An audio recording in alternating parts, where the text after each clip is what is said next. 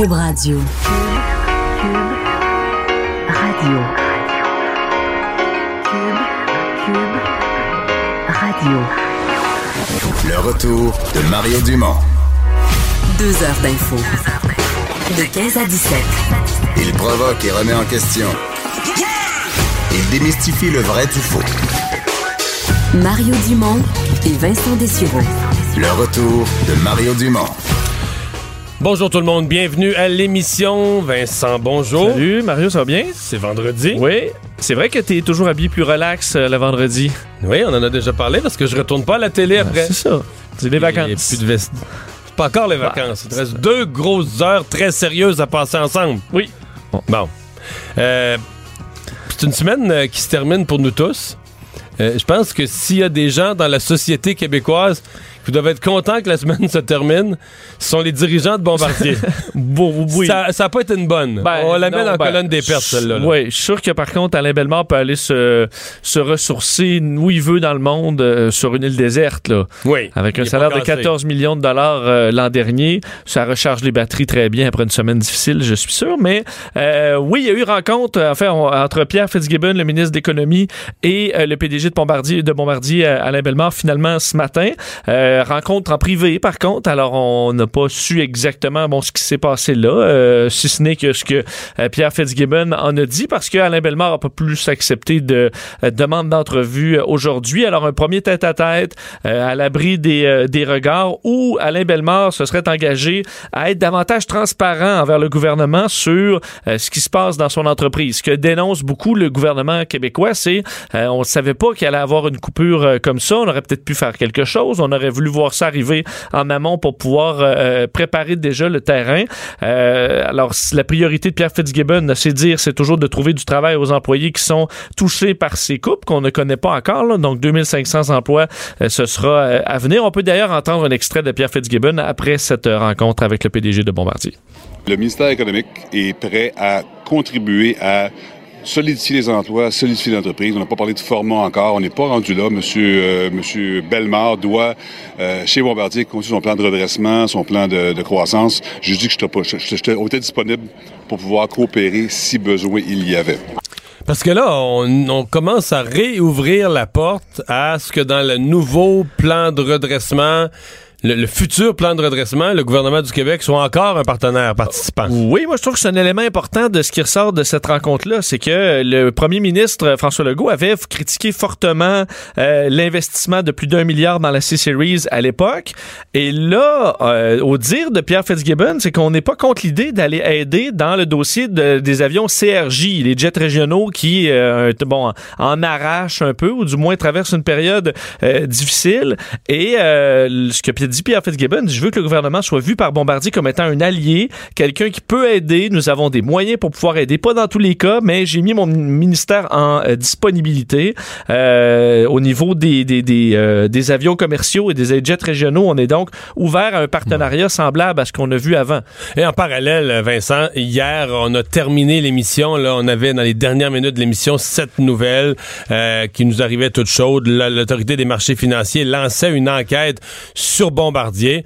Euh, disons, quand les marchés financiers ont rouvert ce matin euh, l'action de Bombardier qui en manque. Ben, écoute, c'est la poursuite d'une descente aux enfers. Oui, c'est ça, c'est que cette descente-là aujourd'hui s'accumule avec le- les autres des, des derniers jours et des dernières semaines. Euh, Bombardier qui a perdu, donc là, à l'heure qu'il est, moins 16,75% de son action depuis ce matin. Mais qui en avait Euh, déjà perdu 20 quelques pourcents, puis ben- qui en avait déjà perdu 50% avant. Là. Absolument. Donc là, l'action se détaille autour de 1,72 alors qu'on était il n'y a pas si longtemps au-dessus du, euh, 5 du, du, du 4 ouais, du 5 Alors euh, l'action de Bombardier qui, qui subit les, euh, euh, les, les contre-coups de cette nouvelle hier, comme quoi l'AMF allait, allait enquêter euh, sur euh, les, la vente d'actions de hauts dirigeants de Bombardier qui auraient peut-être bénéficié de certaines informations. Donc est-ce qu'il y a eu délit d'initié là-dedans?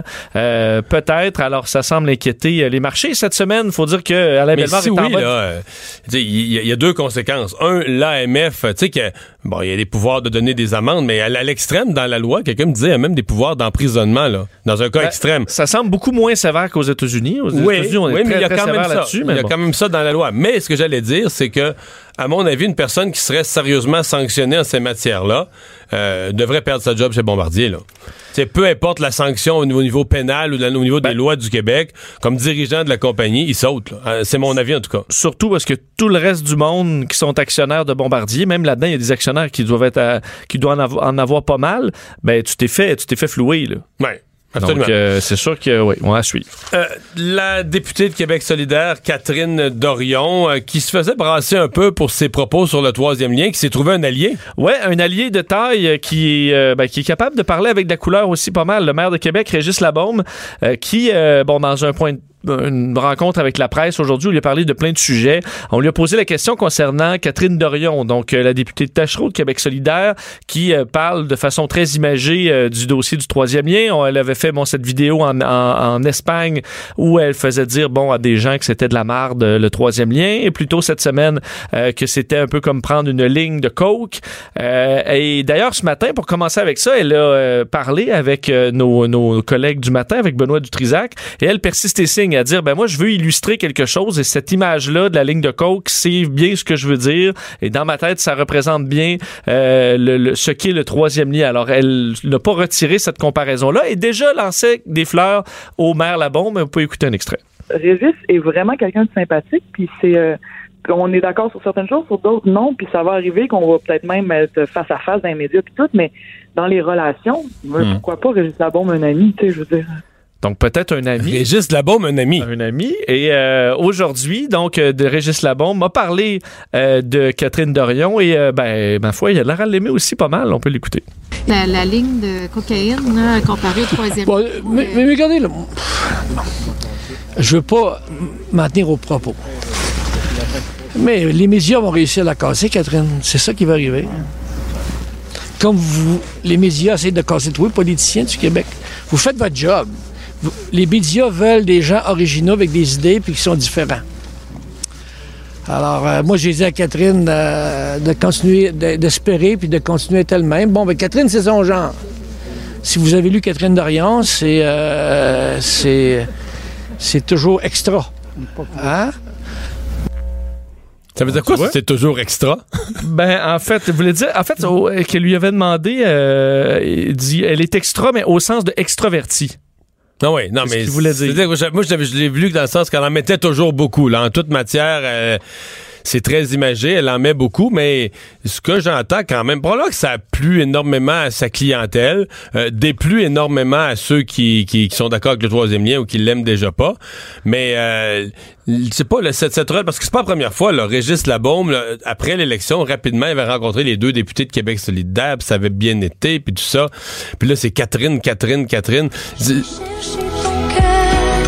À ce point-là? Ah, tu penses qu'il y a... Tu penses à ce point-là?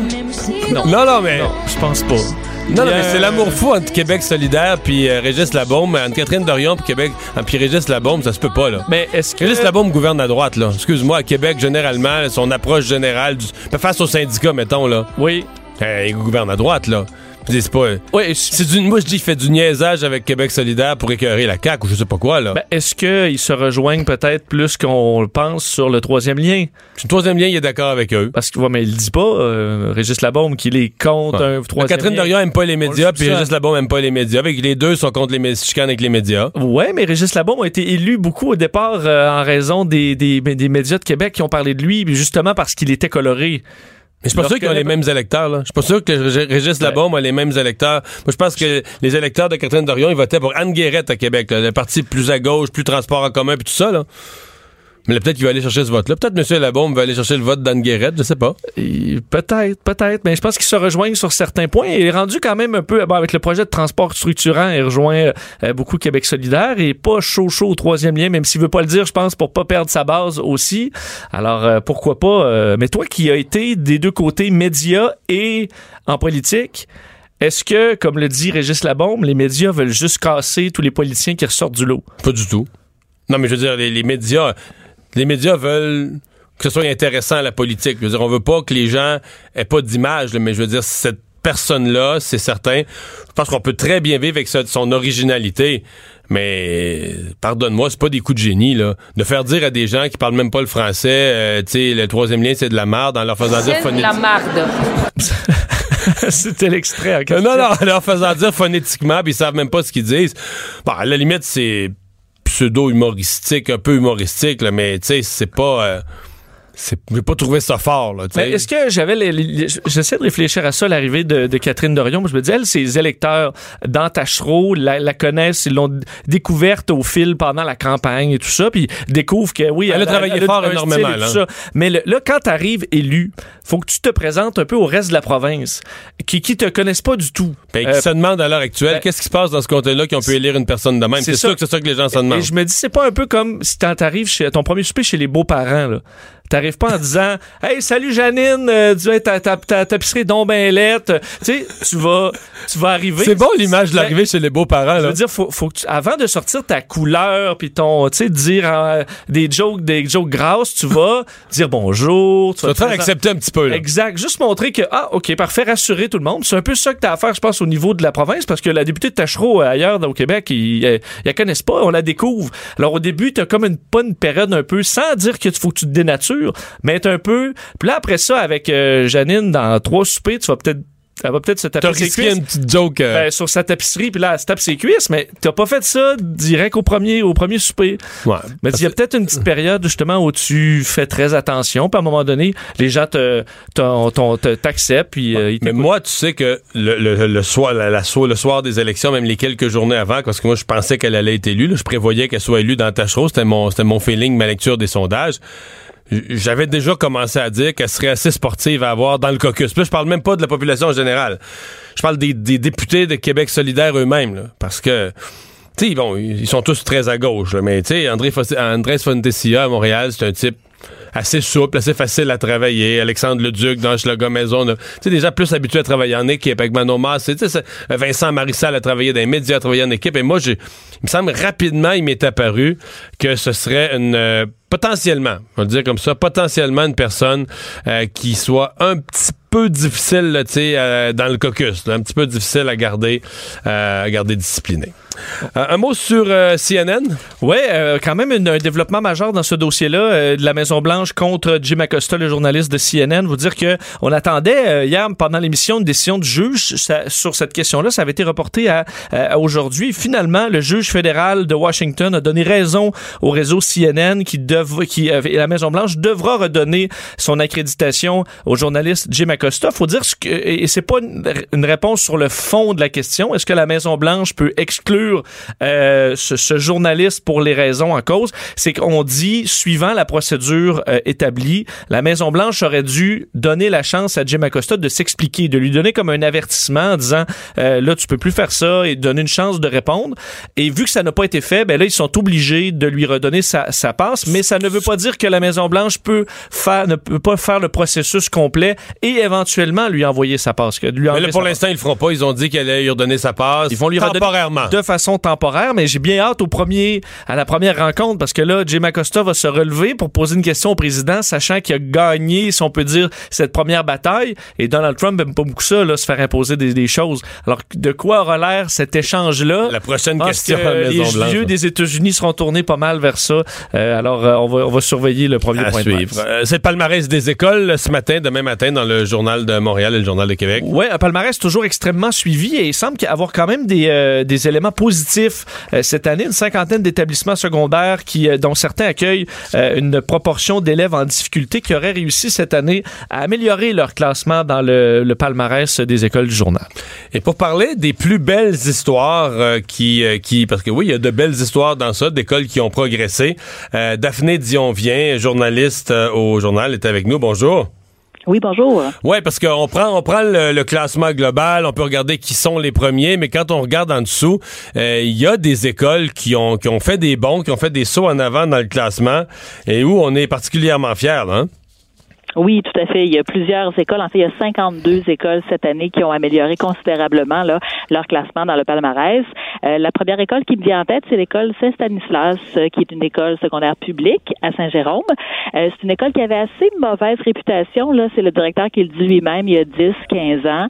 Alors, pour euh, que le vent tourne un peu puis faire changer ça, ils ont d'abord instauré des règles plus strictes à l'école, uniformes, euh, les élèves sont plus encadrés, ils ont vraiment changé les, le code de vie. Fait que ça a passé par ça. Avant, avant même l'académique, ça a passé par un resserrement du code de vie. Oui, puis ensuite, évidemment, il y a tout l'enseignement que, que fait les profs qui euh, fait aussi une bonne différence. là. Mais pour eux, ça a été d'abord un, un encadrement plus strict qui a permis de changer le climat de l'école, qui a pu faire une différence. Et, et si on parle d'eux dans le classement, on parle de, de, de, de quel genre de repositionnement? là? Euh, par rapport à Saint-Stanislas, vous voyez, cette année, euh, c'est parmi euh, vraiment les euh, 15 meilleures écoles publiques. C'est même euh, une des meilleures écoles publiques qui ne sélectionnent pas leurs élèves. Ça fait une différence parce que souvent, Mhm. on retrouve en haut du classement les élèves qui euh, sélectionnent. Et donc, euh, elle, on la retrouvait, là, pour vous donner une idée, euh, elle était euh, dans les deux centièmes, là, il y a déjà euh, plusieurs années, il y a cinq ans. Donc, elle a fait vraiment Donc, un bon un énorme saut en avant, ouais. Et Il y en a des, des petites écoles aussi là, qui, ont, euh, qui, ont, qui ont fait des, des belles choses. Oui, il y a l'école Passepébiac, entre autres, là, qui accueille euh, une centaine d'élèves à peu près, qui a fait toute une progression, donc qui était au 315e rang provincial il y a cinq ans et euh, qui se classe maintenant parmi les meilleures écoles euh, publiques, encore une fois. Et c'est une petite école, évidemment, en Gaspésie, et encore une fois, aucun élève n'est sélectionné. Et est-ce qu'ils ont des explications? Est-ce qu'il y a des éléments qui permettent de, de, de, de, de donner une, son- non, au- au-delà du, du repositionnement, un fondement à cette progression-là?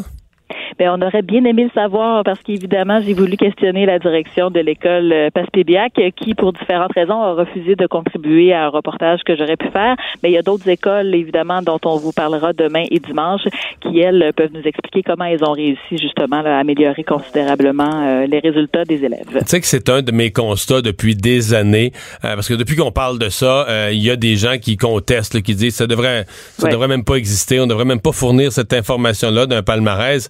Et ma réponse à ça est toujours euh, d'expérience pour en avoir entendu en entrevue, puis même avant que je sois dans le monde des médias, euh, les gens qui se classent mal ou qui reculent dans un palmarès vont, vont, vont questionner ou vont critiquer le- la méthode ou le palmarès lui-même. Les gens, généralement, qui font une progression importante, eux vont trouver des explications. Comme, comme tu nous as dit pour Saint-Jérôme, vont dire, ah ben oui, garde nous, là, on a mis en place tel programme, telle initiative, on a réuni l'équipe euh, d'enseignants, on, on, on a euh, donné plus de services aux jeunes pour faire leurs devoirs ou leurs études. Donc, ils ont toute une série d'explications. Donc, quand on, quand on a une bonne performance, comme si on est, on est euh, heureux de l'expliquer puis de lui de fournir des, un argumentaire sur pourquoi c'est arrivé. Quand on a une mauvaise performance, on préfère critiquer méthode. C'est un peu ça qui se passe, qui se passe des fois. Hein? Euh, Oui, c'est sûr que c'est un phénomène qu'on voit souvent. Je vous dirais qu'on voit aussi le phénomène inverse, c'est-à-dire il y a des écoles qui se sont vraiment beaucoup améliorées cette année. Je pense à Jeanne Mance et Pierre Dupuis à Montréal, qui ont plus de 50 d'élèves en difficulté. Donc, c'est des milieux pas faciles. Ils ont vraiment réussi à faire des petits miracles d'après les chiffres qu'on a sous les yeux. Et pour différentes raisons, parce qu'ils sont pas d'accord avec le classement, eh bien, euh, ces deux écoles-là de la Commission scolaire de Montréal ont refusé de nous expliquer pourquoi et qu'est-ce qui, qu'est-ce qui faisait que euh, les résultats étaient meilleurs. Et c'est c'est un peu dommage parce qu'ils ont peut-être là une recette ou des ingrédients intéressants qui pourraient inspirer d'autres écoles, mais euh, ça n'a pas été possible Ouais. d'en savoir davantage. Ouais.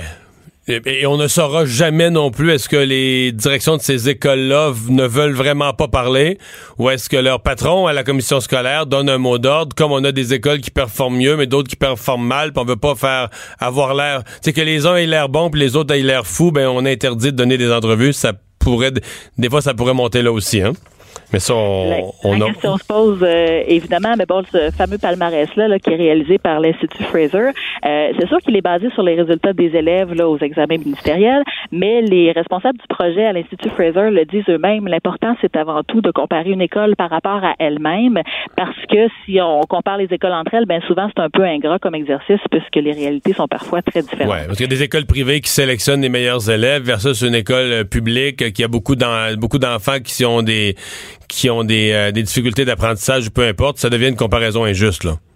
Oui, tout à fait. Ça, euh, l'i- l'idée, c'est vraiment de, prendre euh, conscience qu'il y a des différences parfois énormes entre les écoles.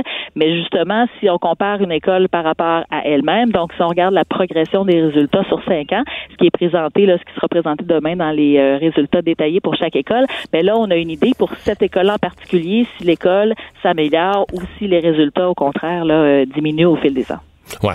Euh, important de dire que euh, ce n'est pas parce qu'il y a eu toutes sortes de palmarès au fil du temps. Dans ce palmarès-ci, il n'y a pas de critères subjectifs, le genre euh, pour la beauté des gymnases ou la qualité des installations, on donne un 3.3 sur 5 ou un 4 sur 5. Il n'y a pas de critères subjectifs comme ça. C'est une mesure vraiment précise en termes de, de, de résultats aux examens. Hein?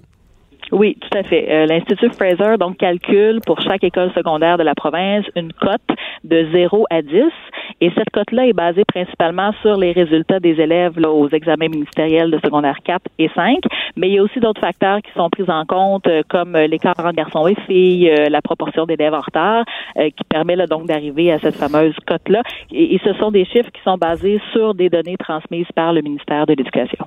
Donc, les données viennent du ministère lui-même. Merci beaucoup euh, d'avoir été avec nous.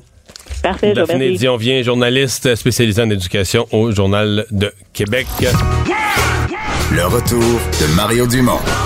Pour nous rejoindre en studio. Studio à commercial cube.radio. Appelez ou textez. 187 cube radio. 1877 827 2346. Vincent, euh, au lendemain de la signature de l'accord euh, de, de, de libre-échange renouvelé avec les États-Unis et le Mexique, on a beaucoup parlé de la production laitière, mais beaucoup en termes de commerce international, impact, euh, grands enjeux. Évidemment, on a entendu la voix des producteurs laitiers via leurs grands représentants syndicaux. Euh, on, va parler avec quelqu'un, euh, on, s'en va à l'autre bout du spectre, individuellement, comment les producteurs vivent ça. Puis pas juste à cause des accords commerciaux, parce que c'est un domaine où les dernières années ont été assez dures. notre prochain invité, Bruno Fortin, qui est à Normandin, au lac Saint-Jean, vient carrément de, tout démanteler, de, de vendre à l'encan, euh, les vaches, toute sa ferme laitière. Euh, Bruno Fortin, bonjour. Bonjour, monsieur. Merci de nous parler parce que je sais que pour. Euh, je viens, vous savez, je viens de, la production laitière, je viens du monde agricole. C'est pas facile de parler de ça, hein? C'est un deuil, là. non, non, c'est pas facile. C'est pas facile pour plusieurs. Moi, j'ai plus de facilité.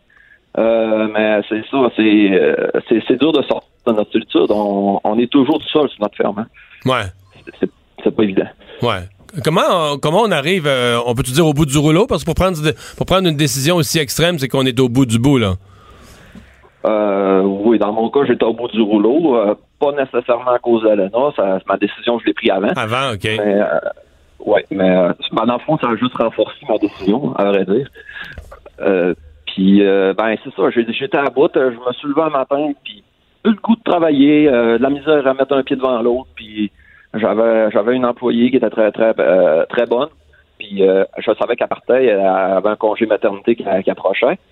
Puis euh, là, je me revoyais à dire bon, il faut que je recommence un processus d'embauche pour aller chercher quelqu'un qui va être fiable, mais c'est dur à trouver. Puis je me vois pas recommencer tout l'hiver encore à tout ça là, en train de, de traire mes vaches. Puis, 7 jours sur 7, là.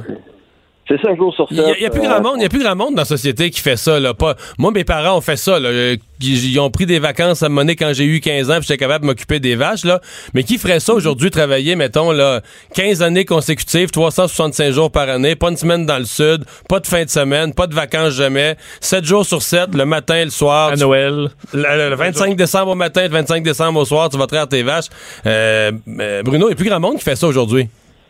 J'en connais pas beaucoup. J'en connais pas beaucoup. Euh, en tout cas, dans mon cas, moi, j'étais capable de prendre des congés de temps en temps. Avec un employé, là, ouais. Ouais, avec mes employés, mais jamais j'avais la conscience tranquille.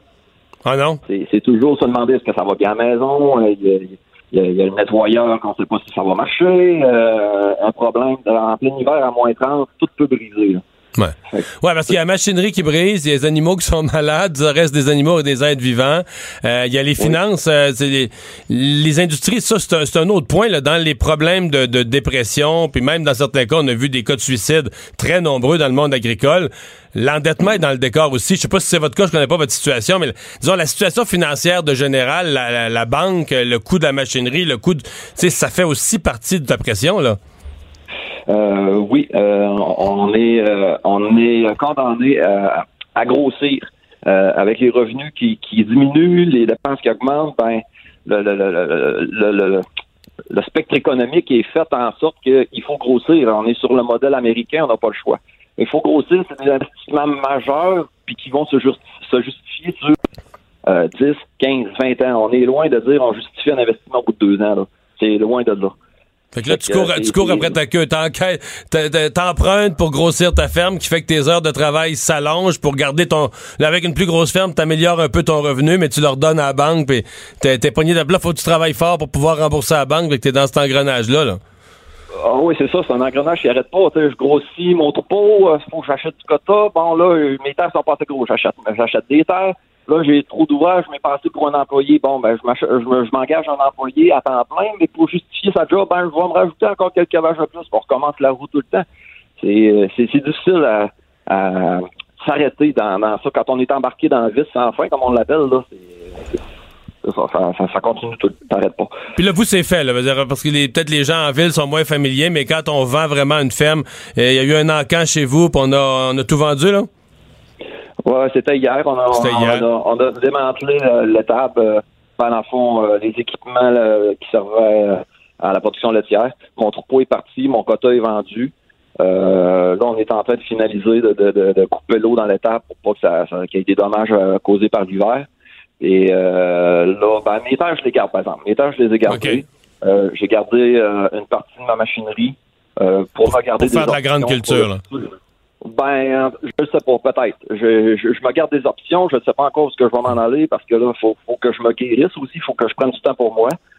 Et, euh, Ce matin, Bruno, là, hier, vous avez vendu euh, quota avec hier, c'était une journée de fou. Il y avait tous les producteurs agricoles de la région étaient dans votre cour pour chacun acheter une coupe de vaches. Puis, à ce matin, là, y a- vous vous levez, il n'y a plus de train à faire, il n'y a plus de vaches dans votre étable. euh, euh, vous êtes plus en deuil ou plus soulagé? Vous êtes-vous plus dans un état d'esprit? Je suis en deuil parce que mon entreprise, mes affaires sont plus là? Ou bien vous êtes plus soulagé de dire, bon, ben, c'est fait, puis euh, je, je- je me sens mieux?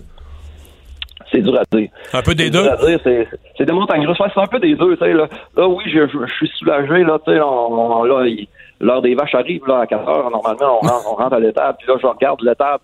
Puis c'est vide, c'est calme, il se passe rien. Fait que là, je me dis, wow, c'est le fun, je vais pouvoir aller souper avec mes enfants. Mais euh, d'un autre côté, il m'a dit, Colin, c'est quoi que je viens de faire là? Tu sais. Euh, je viens de mettre, euh, je viens de mettre la, la, la, la- la- euh, je viens de tourner une page de 20 ans de ma vie, ben, de, de 40 ans de ma vie, mais tu sais, 20 ans professionnel que j'étais, j'étais là-dessus, là. Euh, c'est, c'est, c'est, c'est un deuil, mais c'est un soulagement en même temps. Fait que je suis assez ambivalent là-dedans. Ouais, ouais. Euh, si on élargit un peu, euh, bon, je pense que vous êtes amis, vous connaissez des gens qui sont dans la même industrie. euh, euh, Avez-vous encore un brin d'optimisme? Bon, vous, vous étiez au bout du rouleau, mais un brin d'optimisme pour la production laitière ou vous êtes vraiment inquiet pour l'avenir de cette production-là au Québec dans le modèle qu'on connaît? Je voudrais vous dire que je suis optimiste, mais j'ai peint de la misère. J'ai peint de la misère. euh, euh, je, souhaite que ça continue à fonctionner. Je pense que je chicane avec le métier. Je l'adore, le métier. C'est juste que je suis plus capable de le faire. Mais, euh, j'encourage les jeunes qui vont se lancer là-dedans. C'est un mot du beau défi. C'est un mot du beau défi. La seule affaire, le seul message que je veux lancer, c'est que le jour où ça fait plus, acharne-toi pas, lève la main, demande de l'aide. C'est, ça que je veux lancer comme message. moi. Mais la- la- la- l'agriculture, le monde va toujours avoir besoin de manger. Ça, c'est clair. Euh, ce qu'il faut faire, c'est qu'il faut que les décideurs de ce monde ils, ils- soient conscientisés à ce qui se passe. Euh, le, le modèle industriel a ses limites, puis on est en train de l'atteindre. Euh, les producteurs sont à bout, à bout d'énergie, ils ont, la, langue à terre. Puis euh, euh, tout- tout- toutes les, petites menaces, là, norme environnemental, le, mouvement vegan, euh, euh, le salaire minimum qui augmente, c'est toutes des choses qui, viennent tout le temps nous, nous piquer un peu. Hein. C'est des petites tuiles qui nous tombent sur la tête, mais quand on accumule, ben, à un moment donné, ben, ça vient lourd les épaules. Là. Que- Bruno Fortin, ouais, merci, ouais, merci beaucoup euh, d'avoir euh, pris le temps de nous parler cet après-midi. Bonne chance, euh, sincèrement, pour la suite des choses. Merci beaucoup, euh, ça fut un plaisir. Salut. On va s'arrêter, ouais, mais c'est ça, c'est vraiment la réalité. Le... T'imagines la première fois que tu t'arrêtes là, en 20 ans, tu- justement qu'il se passe plus rien, ça doit être quelque chose. Moi aussi, j'ai de la famille en- dans le domaine euh, laitier aussi, puis eux, à Noël, c'est déjà arrivé, le, pendant le réveillon, euh, il y, y en a une qui est en train de, De veiler. de, de veiler. Ben ouais, là, tu y vas, tout le monde sont habillés, les, les mononcles bien habillés, puis là, on sort ça, puis... euh, mais Mais un agriculteur, ça change vite. Là. ça- oui, ça, ça, oui, ça C'est tout change bien habillé, la chemise blanche, puis quatre minutes après, c'est les overalls, puis envoyé à la Puis on part, puis- mais tu sais, ça, ça donnait, rendu là, des beaux souvenirs, sauf que euh, c'est le fun quand t'es là au party de Noël une fois, mais eux, ça arrête jamais. Ouais. Et ça, aujourd'hui, effectivement, qui a le goût de travailler ce que- sans fun, arrêt à des quand- heures pas possibles? Ce qui est bien le fun, c'est quand t'as une vache qui est sur le bord de Valley, là, tu sais pas, là, tu te couches le soir, tu vas voir une dernière fois 10h30, 11h, là. Ouais. Puis là, tu dis, ouais, là, là, tu mets ton cadran à 2h, là. Puis là, il fait moins 32. Oh. tu, sors de, tu sors de ton lit en pleine nuit juste pour aller vérifier, là. Des fois, c'est- des fois, c'est en train de se passer, fait que là, tu t'actives, là, tu sais, ça, ça te réveille, ou des fois, tu retournes te coucher parce que ça va attendre au lendemain matin, là. Mais tu sais, tu sors de ton lit, tu t'habilles en Ouais. étable, puis tu t'en vas. Parce que le, ça, le cadran sonne pas, euh, elle peut pas te le dire. là. Non, non, non, voir. non, non, non, Ah. tu peux pas mettre un détecteur. Peut-être avec l'intelligence artificielle, Ouais, là, on, va pouvoir, on va pouvoir avoir un détecteur. Le retour de Mario Dumont, le seul ancien politicien qui ne vous sortira jamais de cassette. Mario Dumont et Vincent Dessureau. Jusqu'à 17. Cube Radio. C'est à peu près l'heure de la traite. Le buzz de Vincent Dessureau. Et au boss de Vincent, euh, ton premier sujet, parce que je, je ne sais jamais, moi, la pire année pour vivre de l'histoire de l'humanité, est-ce qu'on comprend que c'est cette année ou on a... Non. Non, non, OK, on a choix. Ben, Parce ah, que hier, tu nous as dit que le mot de l'Université Oxford, le mot de l'année, c'était toxique. Toxique. J'ai déduit 2018 doit être la- Ben- une année toxique, là, d'être la pire année qu'on... Non? Non, parce que justement, j'ai des, des, des fois, j'entends des gens qui me disent Ah, je te dis, si j'avais pu vivre à une autre époque où, tu sais, euh, c'était plus dans le temps, c'était mieux. Je dis, ben, moi, peu importe, tout- toutes les époques avant le dentiste, sais, tu veux pas ça ou euh, on s'entend, on vit quand même pour l'humanité dans un, une belle époque là. Surtout euh, même que- géographiquement aussi. Fait que quelle fut la pire année Bon. pour vivre? C'est que les, euh, les euh, à l'université de Harvard, on s'est demandé quelle était dans l'histoire de, de l'homme la pire année où tu t'as, t'as, pigé la, la pire année pour naître, admettons, ou pour vivre. Là, quelle a été la pire année pour l'être humain? Mais il faut que ce soit dans l'époque relativement récente, parce qu'entre l'année 9432 avant Jésus-Christ et la 9433 avant Jésus-Christ, je suis pas sûr qu'on a vu qu'on a assez, on a assez d'infos, assez d'infos pour voir une différence. Ben, tu vas comprendre pourquoi on a choisi euh, la- la- une année bien précise et c'est 536 avant Jésus-Christ. Ah ouais? La pire année pour euh, l'être humain. En fait, c'est que euh, 536, laisse-moi, 536 avant Jésus-Christ. Donc là, on est avant l'Empire romain.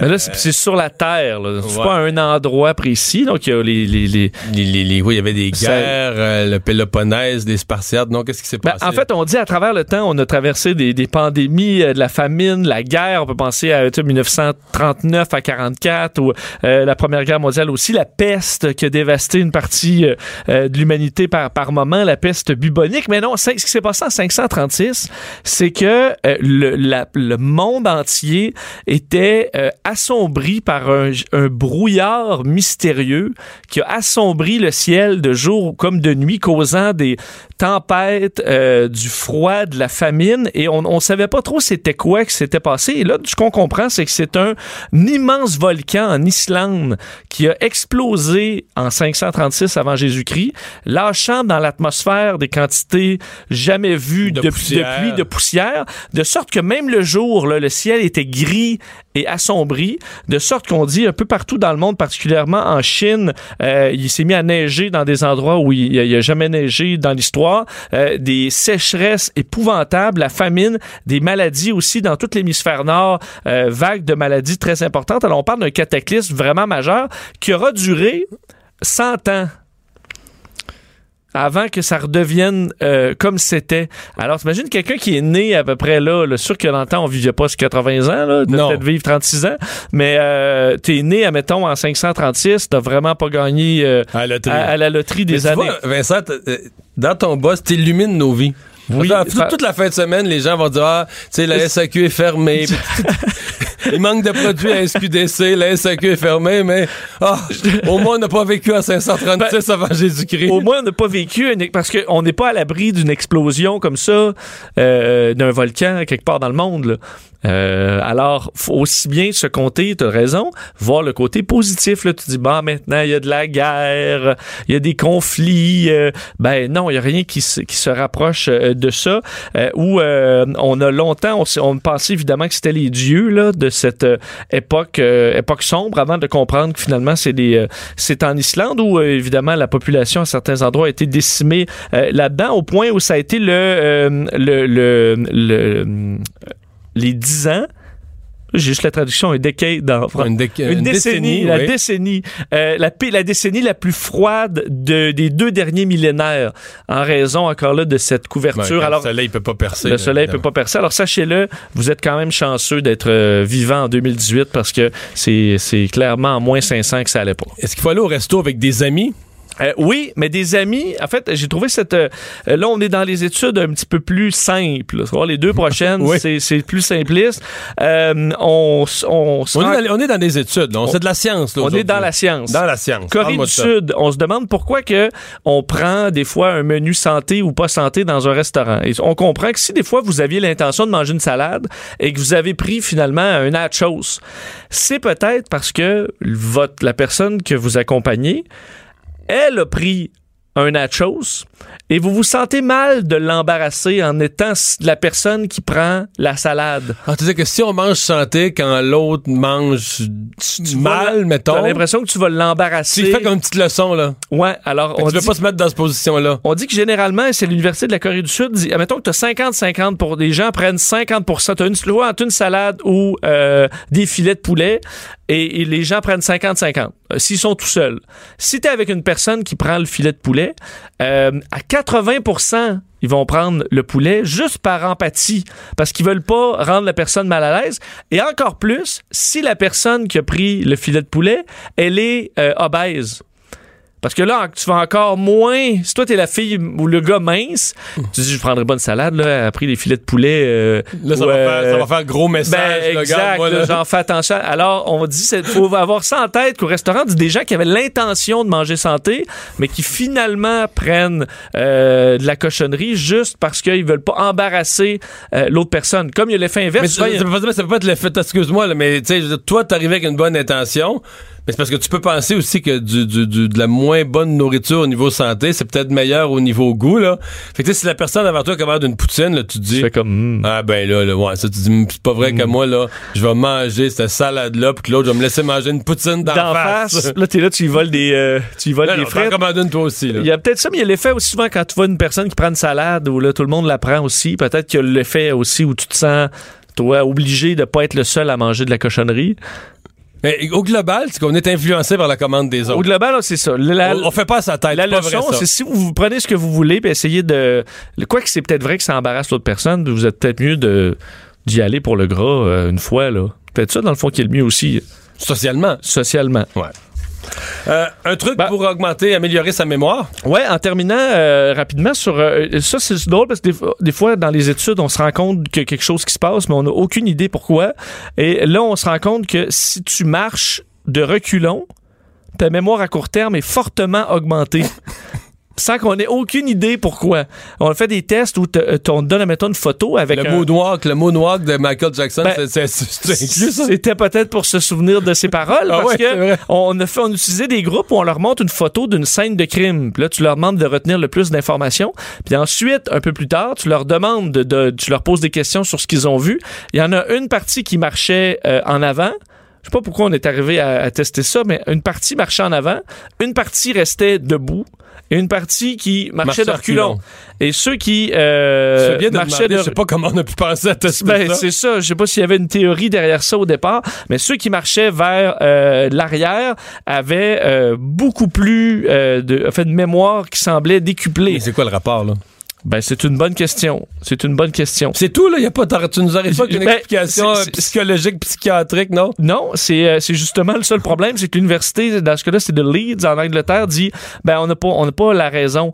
Euh, alors on va essayer de pousser l'étude à savoir qu'est-ce qui se passe dans le cerveau. Mais donc, donc quand t'étudies, mettons, les, les jeunes qui nous écoutent, sont encore à l'université ou au cégep, si t'étudies pour un examen, tu t'installes dans ta chambre, là, puis tu tournes en rond, Ben, en ça, reculant. Ouais, mais ça semble être pour ça. En fait, c'est plutôt dire si, admettons, tu te souviens pas de quelque chose, ben là, prends ton examen puis marche reculons dans la classe. puis à un moment donné, ça va revenir. C'est pas l'idéal, mais ça semble euh, fonctionner. C'est peut-être parce que moi, je fais ça, mettons, me parler, euh, au, au- mettons, pour un, quelque chose qui admettons, j'ai une, une, une exposé oral. Ouais. Pas vraiment d'exposé oral, là, mais admettons pour une conférence. Je J'ai fait une, je fais une conférence Ouais, bon. et il faut que je me souvienne de trucs. C'est sûr que moi, je marche en rond parce que j'ai l'impression, c'est ma théorie, mais que mon la partie incontrôlable de mon cerveau euh, est comme se, se gère, s'occupe de me faire Tu marcher. mémorises plus en marchant. Oui, parce que le reste, là, le cerveau concentré, là, il, il est occupé, il, il a pas, il fait pas juste vaquer à ses occupations, à rien faire. Il y a la partie qui, que je contrôle pas s'occupe de me faire marcher, puis l'autre est à 100% disponible.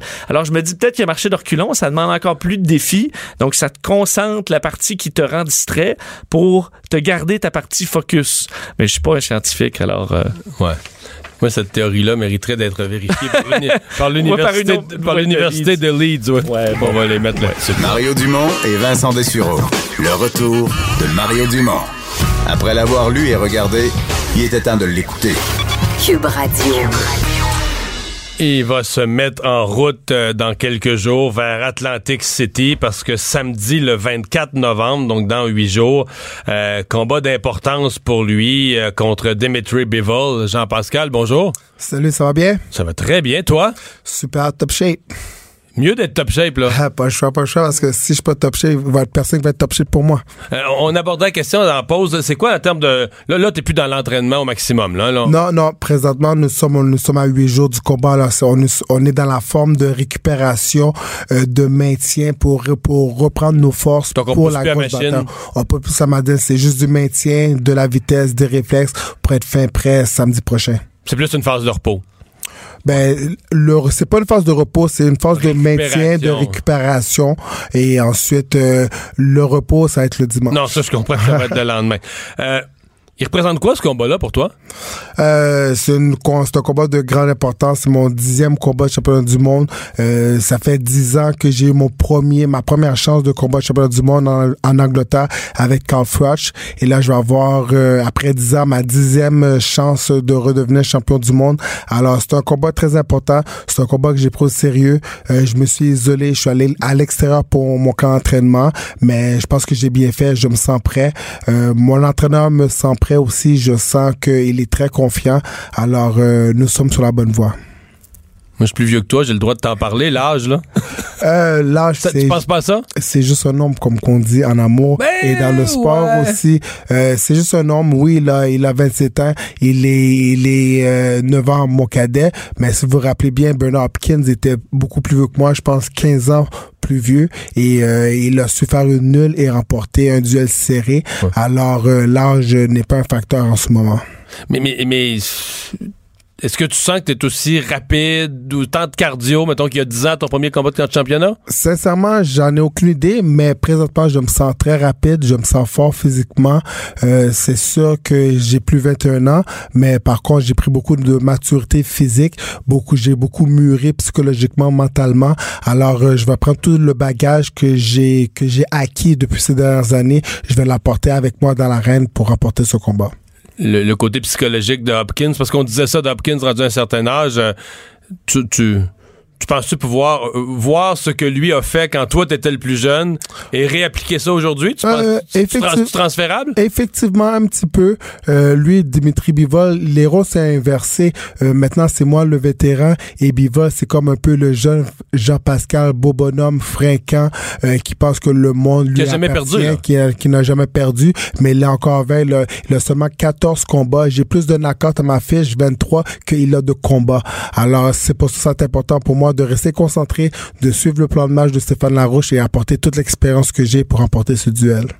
Je connais pas ça, mais il y a quelque chose que vous appelez en boxe le, le combat de trop. là. Je sais que c'est un sujet plate, mais tu sais, le combat de trop, à tout point de vue, au point de vue de l'image que ça laisse, du souvenir que ça laisse de toi, et des traces, parce que on parle rien que de ça dans, dans, dans le, le- le- le hockey, le football, les commotions cérébrales. Je suppose qu'en boxe, ça doit être une, une réflexion aussi. Tu, Ah, tu penses-tu à ça? Certainement, mais présentement, je suis très loin du combat de trop. J'ai Ah ouais? encore plein de gaz euh, dans la tank. Euh, on pensait que le 8 décembre dernier, c'est- contre les Bialais à Miami, c'était mon combat de trop. J'ai gagné ce combat contre un jeune, justement, un jeune prospect qui était fringant, euh, qui avait l'avenir devant lui, qui pensait qu'il allait prendre mon nom pour, euh, pour mousser son nom internationalement, internationalement. Mais, euh, penser que Jean-Pascal va devenir un faire-valoir, c'est mal me Mais connaître. il y en a qui disent ça présentement. là. Il y a Mais- des commentateurs qui disent ça, non? Justement, t'es un faire-valoir. Penser, penser que Jean-Pascal est te faire valoir, c'est mal me connaître. J'ai beaucoup trop de respect pour ma tête, beaucoup trop de respect pour ma personne pour devenir un faire valoir. Tu t'en vas là pour gagner? Effectivement, sinon j'aurais jamais pris le combat. Je m'en vais là en guerrier, en soldat et euh, je vais rapporter cette victoire. Parce qu'on se demande, euh, qu'est-ce qui... euh, c'est- quoi la, la- la- Parce que là, tu t'es entraîné. Écoute, c'est pas facile. Moi, là, je m'entraîne comme un niaiseux, là, puis je suis toujours découragé. Puis je vais avoir m'entraîner 45 minutes, puis je reviens en haut au bout de 30 dans mon sous-sol. Je- Tu sais, je sais ce que... euh, C'est-tu la foule, l'adrénaline, la foule qui va crier? C'est-tu l'argent, parce que quand même, c'est un bon bâton que tu vas recevoir? C'est-tu que tu veux pas porter le titre de retraité, parce que c'est un titre qui fait mal être retraité? Euh, où la drive de dire, moi, genre, je rembarque, je m'entraîne, des mois, de sacrifices, de la nourriture, je mangerai pas n'importe quoi, puis là, je vais remonter sur le ring. C'est aussi simple que ça, Mario, c'est de laisser aucun regret. Quand je vais avoir terminé ma carrière, je veux pas me dire si j'avais, si j'avais continué, euh, si j'avais fait ci, si j'avais fait ça, avec des si, on peut tous devenir champion du monde. Si c'était facile, tout le monde le ferait. Alors, je veux vider ma, ma tank au complet, puis quand ça va être fini, ça va être vraiment fini parce que j'ai tout laissé sur la table. Je veux pas avoir de regrets à 65 ans en me disant si j'avais pris le combat contre Bivol, si j'avais fait ci, si j'avais fait ça. Alors, c'est vraiment le désir de laisser aucun regret sur la table. Ouais, mais en même temps, euh, aucun, faut pas regretter le combat non plus. Si tu reçois le coup de trop, je reviens à ce sujet-là, mais si tu reçois le coup de trop, c'est un autre type de regret. là. Mais comme que je vous dis, Ça le gaz, euh, la tank est encore pleine. Euh, la tank, est, euh, elle n'est pas vide. J'ai eu l'approbation de mon entraîneur. Avec l'entraînement que j'ai eu aussi pendant 8-10 semaines, je peux vous confirmer que la tank n'est pas vide. Bon.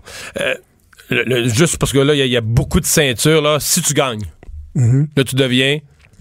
Quand je vais gagner, Oui, quand tu Quand tu vas gagner, je me corrige, quand tu vas gagner, tu deviens. champion WBA. Puis pour que les gens qui connaissent pas beaucoup la boxe, la ceinture WBA, c'est la ceinture originale. C'est la première ceinture de boxe.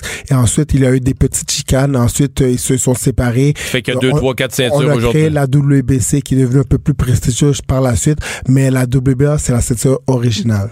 Euh, là, tu deviens champion, ça veut dire que là, ça- si tu deviens, tu, de- tu vas devenir champion, là, je- sinon tu vas me corriger. Euh, ça veut dire que là, c'est d'autres combats, c'est défendre le titre, c'est, on rembarque dans un ça cycle. va être d'autres engagements, mais qu'est-ce qui est le fun aussi, c'est que ça va être la première fois, euh, tant au niveau canadien qu'international, que les quatre champions de la division proviennent de la même ville. Alors euh, moi, je, je, je veux je veux donner un beau cadeau de Noël aux Québécois en remportant cette ceinture-là, que les quatre champions de la division restent à Montréal. Atlantic City, samedi le 24. Est-ce qu'il y a des, euh, des, des Montréalais, des Québécois qui vont aller te voir? Mais exactement. Pas très loin. Vous pouvez, euh, il y a un groupe, il y a deux autobus avec euh, voyagevasco.com. Euh, il y a un, euh, y a un autobus qui part du 10-30, un autre qui part de Montréal euh, pour se rendre à Atlantic City pour venir m'encourager. Il y a une nuitée à New York, visiter la ville de New York. Ensuite, le samedi matin, on part pour Atlantic City et par la suite, on revient euh, dimanche avec la ceinture euh, autour de ma taille tout ensemble. Alors, vous pouvez vous, vous, vous pouvez avoir des informations sur voyagevasco.com. Les gens qui ne peuvent se déplacer, ça va être à la télé payante sur Canal Indigo, Bell, Chat. Alors, euh, regardez le combat parce que moi, je crois beaucoup aux zones positives. En regardant le combat, envoyez-moi vos zones positives et je vous confirme que en m'envoyant les zones positives, je vais remporter ce duel. Tu vas-tu faire travailler les juges ou tu vas régler ça avant? Seul Dieu le sait, les hommes sans doute, mais regardez le combat s'étonisé Indigo le 24 novembre et vous serez la suite. On va le faire. Jean-Pascal, salut. Merci beaucoup d'être passé en studio, puis euh, bon combat. Merci beaucoup. Puis en même temps, je veux juste pour terminer, vous pouvez me suivre aussi sur mes réseaux sociaux, sur Snapchat, Champ082, Instagram et Twitter, Jean-Pascal Champ et Facebook, Jean-Pascal. Salut, Jean. Merci. Au revoir. On s'arrête. Mario Dumont. Il s'intéresse aux vraies préoccupations des Québécois. La santé, la politique, l'économie. Jusqu'à 17. Le retour de Mario Dumont. La politique, autrement dite. Et à cette heure-ci, le vendredi, euh, tour euh, du monde, hein, de l'actualité internationale avec Normand Lester. Bonjour Normand. Bonjour. Et on commence, euh, ça va arriver souvent, là, on commence aux États-Unis, où on a vu au cours de la semaine le président euh, s'activer, s'énerver sur les réseaux sociaux, entre autres là, sur l'enquête euh, sur l'ingérence russe, l'enquête du procureur Mueller. Oui, il avait pas parlé de ça depuis un mois, hein? Depuis un mois, tout ce qui parlait, euh, c'est la masse de latino-américains là, qui s'apprêtaient à envahir les États-Unis sur la frontière du Mexique. Et là, depuis l'élection, il a complètement oublié ça. Et là, il est revenu sur des attaques euh, contre l'enquêteur spécial Mueller, là, qui, euh, semble-t-il, a presque complété son rapport. Là. Mais là, ce qu'on dit, c'est que là, il, questionne les avocats de Trump, il y aurait des échanges. Est-ce qu'il se peut qu'à travers les questions que Mueller pose à ses propres avocats, Trump soit en train de se dire, eh, bon, Ben, il a il, peur. est, il est proche de moi, là. Oui, oui, non, non, il a, il a extrêmement peur. Écoutez, il a même accusé hier, là, dans un tweet, il a accusé Miller d'être complètement fou. Il a dit littéralement ça. Et il a dit aussi que les enquêteurs de Muller criaient contre les gens qu'ils qu'ils interrogeaient sur, Trump. C'est des choses qui ont été complètement démenties, qui ont inventé euh, de toutes pièces. Mais tout le monde dit que Mueller, dans les prochains jours, probablement la semaine prochaine, va déposer des nouvelles inculpations en rapport avec l'ingérence russe dans les élections de 2016 et peut-être aussi des inculpations se rapportant à des proches de Trump, son fils, sa fille et son gendre, dans des manipulations financières dans lesquelles ils auraient été engagés. Et on sait que ça s'en vient parce que il y a un procureur en Virginie qui a fait une gaffe de copier-coller dans un document électronique et qui a mis dans le document le fait que les États-Unis engageaient des poursuites contre Julian Assange. Hein? C'est le gars de WikiLeaks là, qui est réfugié euh, euh, à l'ambassade de l'Équateur à Londres et qui a rendu public donc une tonne de documents sur le Parti démocrate et sur Hillary Clinton durant les élections de 2016. Manifestement, Assange avait reçu cela des Russes et, et, enquête sur la coordination qui a lieu entre lui et bien sûr les partisans de Trump. Et là, on sait à cause de cette bévue-là que les Américains s'apprêtent à accuser Assange et ça veut dire qu'il y a probablement d'autres mondes dans l'entourage de Trump qui, dès la semaine prochaine, vont être accusés. Et il y a le rapport final de Mueller parce que lui aussi, Mueller doit dire, si j'agis pas rapidement, Trump va essayer de mettre fin à mon enquête. Alors, on s'approche, là, et, de, et ça fait 16 mois là, que l'enquête Mueller dit, on s'approche sans doute de la confrontation finale. Est-ce que Trump va réussir à bloquer l'enquête avant que Mueller la dépose? Mais là, les choses sont nouvelles parce que là, les démocrates ont la majorité à la, Chambre des représentants et ils contrôlent donc des commissions d'enquête. Et c'est sûr que s'apprêtent à utiliser ça aussi pour euh, agir contre Trump et probablement pour défendre Mueller. Donc, on va, on, on va citer à un automne extrêmement chaud aux États-Unis. Parce que hier, Trump était déchaîné. Oui, vous l'avez oui. dit sur les sur les sur Twitter. Est-ce que c'est parce qu'il sait ce qui s'en vient et que là, il il Ben en perte lui, il sait ce qu'il a fait. Et là, il voit les questions, bien sûr, que Mueller veut lui poser, hein, parce que Trump et les avocats de Trump, parce que les avocats savent que Trump est un menteur sériel. Alors, Est-ce qu'on essaie de le piéger ils- pour parjure? Est-ce que ça, ben, ça ben, c'est ça que Trump, que l'avocat de Trump, Giuliani, dit. C'est que j'ai vu les questions, puis on veut piéger euh, Trump. Mais écoutez, quand on pose des, quand des avocats posent des questions, ils veulent avoir la vérité. Si tu dis la vérité, il n'y a pas de problème de parjure. Si la vérité se dit. Si la vérité se dit, ben c'est ça qui est le problème de Trump, c'est que dans son cas, la vérité ne se dit pas. Et comme ses avocats savent que c'est un menteur sériel, ils ont dit va surtout pas témoigner verbalement. Donc ils ont accepté que Mueller lui envoie une série de questions et eux vont répondre par écrit aux questions. Avec une prudence. Avec une prudence. Pas nécessairement dire toute la vérité, mais, rien dire qui puisse amener un parjure. Et là. ça, ça préoccupe énormément Ouais, ouais, ouais. Trump. Et là, on, on voit la panique, là, et accuser le procureur d'être devenu complètement fou, là. C'est, assez unique, là. Parlons un petit peu du Brexit. Euh, Il y a eu entente cette semaine. Madame Theresa May l'a annoncé. À la suite de ça, cinq de ses ministres, dont le ministre responsable du Brexit, a démissionné. À combien t'évalues les chances que Madame May puisse survivre politiquement à cette crise-là? Moi, je dirais 20% pas oui. plus. Ah non! Je pense qu'il y a 80 oui, oui, des c'est, c'est- c'est très, très grave. Son propre... Elle n'a pas... La majorité des députés de son propre parti sont contre l'accord qu'elle a négocié. Et bien sûr, la majorité de la Chambre des communes aussi. Il n'y a aucun doute que ça passera pas. Et si c'est dépôt...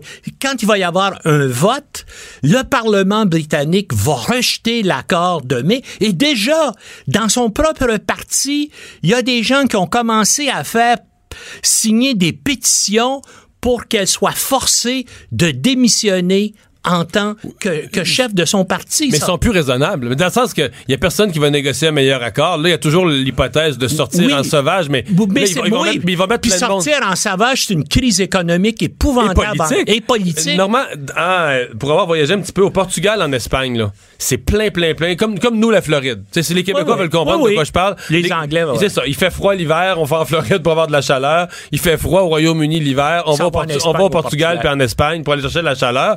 Eux, là, s'ils ont des, ils ont- présentement, ils sont dans l'Union européenne. Ils ont des maisons à l'Espagne, ils, sont, ils ont leur passeport européen. Ça va être une crise pour eux. Il y a plein de monde. Ah, c'est, épouvantable.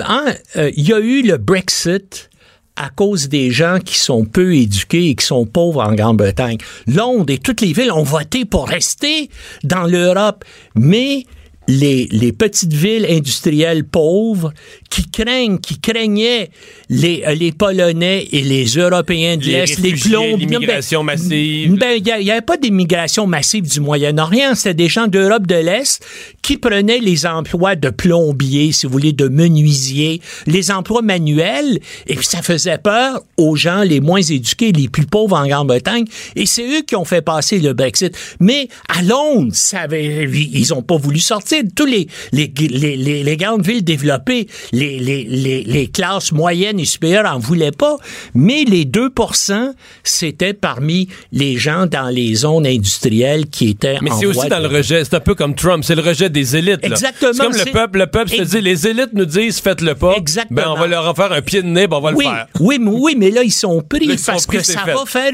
Et en plus de ça, ils sont pris parce que l'Irlande du Nord et l'Écosse ont voté pour rester, eux, dans l'Union européenne. Et là, dans l'accord que Mme May a négocié, elle fait un cas particulier avec l'Irlande du Nord Mais parce qu'ils ont une de le frontière. faire. Oui, mais là, les Écossais vont dire, nous aussi, on Ah veut ouais. cet accord. Par... Ah non, c'est une crise politique. Parce que mettons qu'elle tombe, mettons qu'elle tombe Theresa May. faire tomber. Elle tom- elle- elle- Bon, elle risque. Faire, faire tomber celle qui est là, c'est facile, là, mais je veux dire, est-ce que le Royaume-Uni va vivre en anarchie? Ben là, qui, va prendre le, qui va prendre le gouvernement qui, pour faire quoi? Là, je, là, là, pas, là. là, là, il y a un mouvement important dans, euh, dans les deux principaux partis. D'ailleurs, à la Chambre des communes qui disent il va falloir qu'il y ait un nouveau référendum. Et on se dirige, je pense, euh, euh, là-dessus. Ou là, on déciderait peut-être de rester dans le. Et là, et, et- et- et c'est la seule porte de sortie. c'est la seule porte de sortie. Sinon, là, sinon, c'est la catastrophe économique avec des répercussions politiques épouvantables en, en Grande-Bretagne. Euh, Mais là, tu comprends que c'est pour, leur- pour ce fier pays, c'est gênant. Alors, voter un autre référendum puis décider, Non, finalement, on reste dans l'Europe. là. Et, et là, en tout cas, à, à la Chambre des communes, il y a eu, ben, la BBC et d'autres médias ont fait des, euh, des vérifications, puis il semble qu'il y a un mouvement qui dit la seule façon de s'en sortir, c'est de faire un nouveau référendum, avec peut-être trois questions que les gens devraient euh, euh, euh, euh, répondre, c'est-à-dire Voulez-vous qu'on reste dans les conditions que Mme May a négociées? Voulez-vous qu'on reste dans d'autres conditions? Ou voulez-vous qu'on on parte? sort en sauvage, là. Mais là, qu'est-ce que ça va donner? Trois? Là, ils vont faire le bilan des trois réponses. Un tiers, un tiers, un tiers. Mais surtout que là, les perdants vont dire ben, pourquoi on a fait Oui, pas un oui. troisième? Ah oui, non, non, c'est une situation politique incroyable, mais je pense pas que Mme May va pouvoir survivre à ça. Mais enfin, on verra bien. là. faut, faut toujours se souvenir que ce référendum-là, puis je pense que des fois on l'oublie, mais Cameron n'était pas pour, c'est unique au monde, était contre le Brexit, mais a organisé le référendum pour que le non gagne. Tu sais, nous autres au Québec, quand le PQ faisait un référendum, c'est comme le proposeur veut sa proposition. Là. Parce que si les le- libéraux Moi, mais lui, il voulait pas. Ouais. Mais Mais c'est comme si les libéraux avaient fait un référendum sur la souveraineté en disant le monde va voter non, là, puis ça va, ça va mettre fin au débat. Là, tu sais. Mais quand- là, les gens votent oui, fait que Couillard se retrouve avec un, débat- avec un C'est parce référendum que gagnant. Les ne pensait jamais non plus que ça allait passer. Il pensait qu'il allait avoir un non Ben, 60 ben oui, ben oui, il pensait que tout ça serait rejeté, tout ça. Mais c'est la presse populaire britannique, comme, comme on sait, qui est complètement euh, euh, euh, montée contre tout ce qui est pas anglais, hein, qui est hyper nationaliste, qui est hyper britannico-britannique. C'est une île, hein? Les îles, c'est toujours Oui, oui. particulier. Là. Oui. Une île versus le continent, l'Angleterre versus qui a l'Europe. monté les gens les moins éduqués, les plus pauvres, en dire non, il faut. Tu sais, puis ils aiment pas les Français, ils aiment pas les Allemands, ils aiment pas. Vous- on Ah, on connaît île. la mentalité britannique. Cube Radio.